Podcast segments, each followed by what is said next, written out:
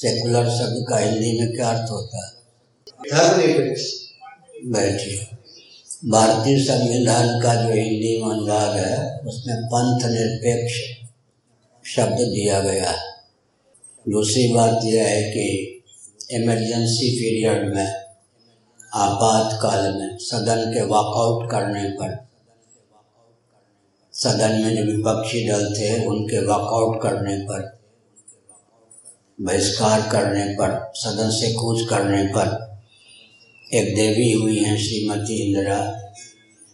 उन्होंने भारतीय संविधान के मूल उद्देश्य में सेकुलरिज्म शब्द को डाला, सोशलिज्म शब्द को डाला, एक देश की अखंडता का सूचक अंग्रेजी शब्द को डाला। आजकल के वकीलों को भी प्रायः इस तथ्य का ज्ञान नहीं है। भारतीय संविधान के मूल उद्देश्य में विपक्ष के वॉकआउट करने पर इमरजेंसी पीरियड में श्रीमती इंदिरा गांधी जी ने सेकुलरिज्म शब्द का सन्निवेश करवाया। यद्यपि भारतीय संविधान का जो हिंदी में अनुवाद है उसमें सेकुलर का अर्थ पंथ निरपेक्ष किया गया है, परंतु व्यावहारिक धरातल पर अन्य पंथ या धर्म सापेक्ष हिंदू धर्म निरपेक्ष विरोधी शासन तंत्र है।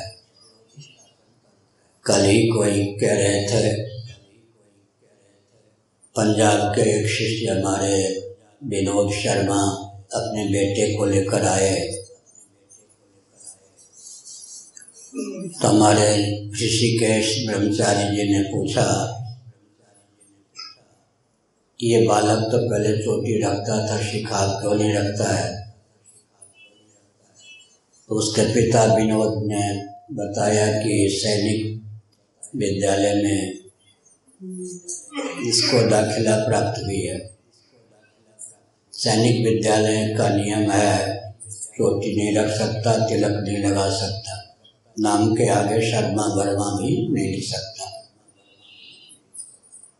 यह भारत की दशा है। सिख पगड़ी बांध सकते हैं, मुसलमान अपनी पहचान को रख सकते हैं, हिंदू न तिलक लगा सकता है न शिखा रख सकता है। IPS IAS पदाधिकारी देश को चलाते हैं। एक एक मुख्यमंत्री इतने अयोग्य हुए हैं और हैं भारत में, मुझे पता है, नाम नहीं लूँगा, जो IAS पदाधिकारियों के देवी बुद्धि के बल पर शासन चलाते हैं। लेकिन IPS का जो कोर्स है, पाठ्यपुस्तकें जो बनाई जाती हैं वो विदेश से आती हैं, कम्युनिज्म के रंग में रंगी हुई, धर्म द्रोही बनाया जाता है। IAS IPS बनाने वाले पाठ्यक्रम के आधार पर वही देश में मंत्रियों को चलाते हैं।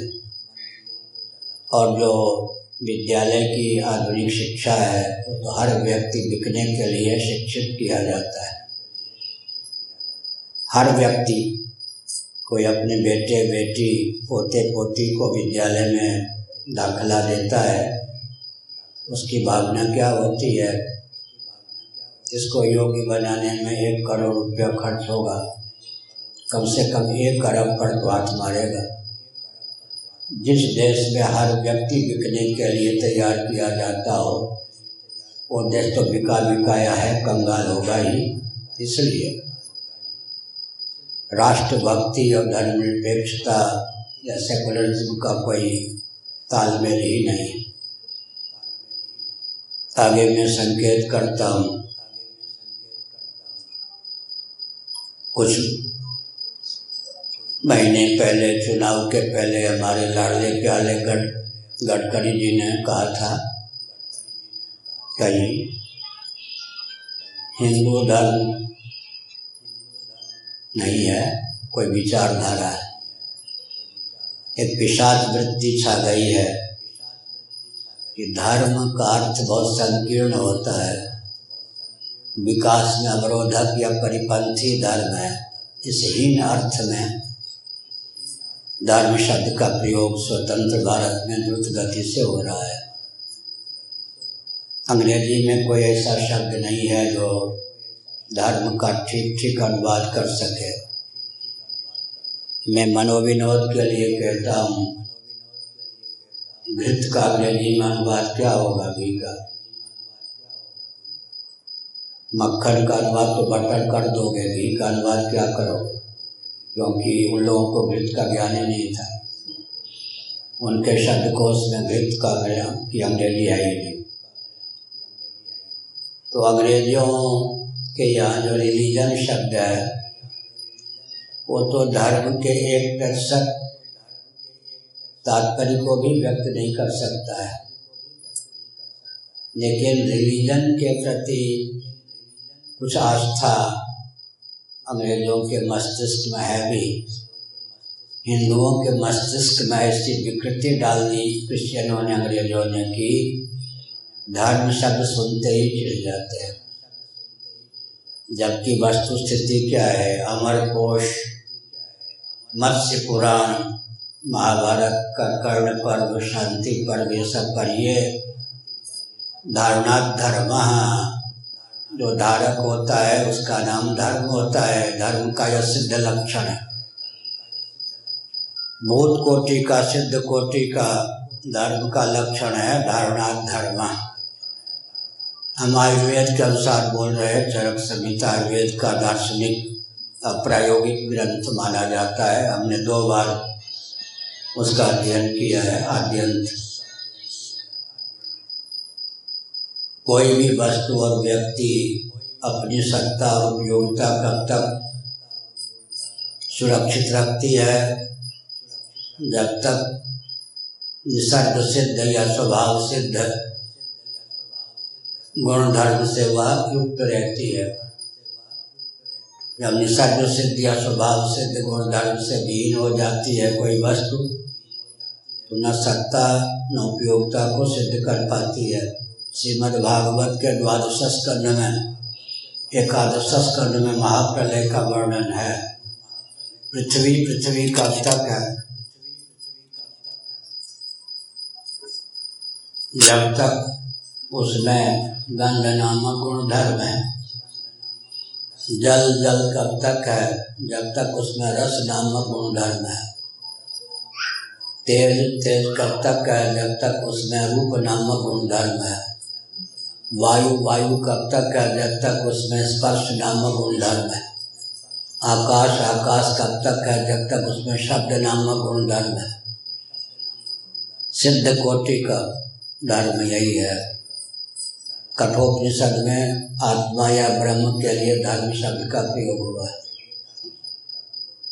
बौद्धों ने भी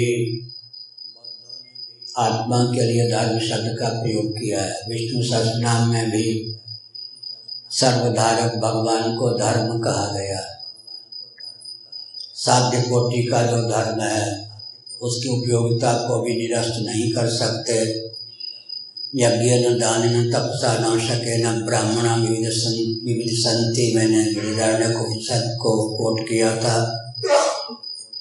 यज्ञोदानम तपस्व पावनानि मनीषिणाम, श्रीमद्भगवदीता का 18वें अध्याय का यह वचन है।